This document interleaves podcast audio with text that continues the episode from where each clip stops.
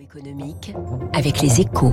Bonjour François Vidal. Bonjour Baptiste. Les investissements dans les énergies propres connaissent une croissance soudaine et spectaculaire à l'échelle mondiale. En hausse de 50%, ils devraient atteindre 2000 milliards de dollars par an d'ici à 2030 selon l'Agence internationale de l'énergie, l'AIE. C'est la conséquence inattendue, François, de la guerre en Ukraine.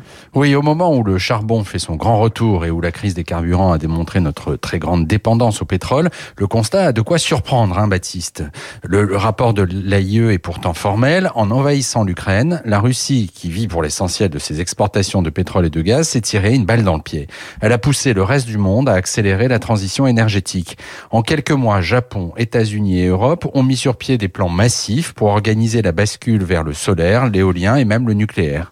Résultat, la part des énergies fossiles dans le mix énergétique mondial va refluer dès le milieu des années 2020. Est-ce que ce phénomène, François, peut avoir un impact significatif sur la hausse des températures sur le globe Très concrètement, cela se traduira déjà par une réduction des émissions de gaz à effet de serre liées à l'énergie d'ici à deux ans. Hein. Une inversion de tendance inespérée dans des délais aussi courts. Dans ce nouveau scénario, la hausse des températures se limiterait à 2 degrés et demi d'ici 2100, ce qui est mieux que prévu, mais encore bien supérieur hein, à l'objectif de plus 1,5 degré de l'accord de Paris.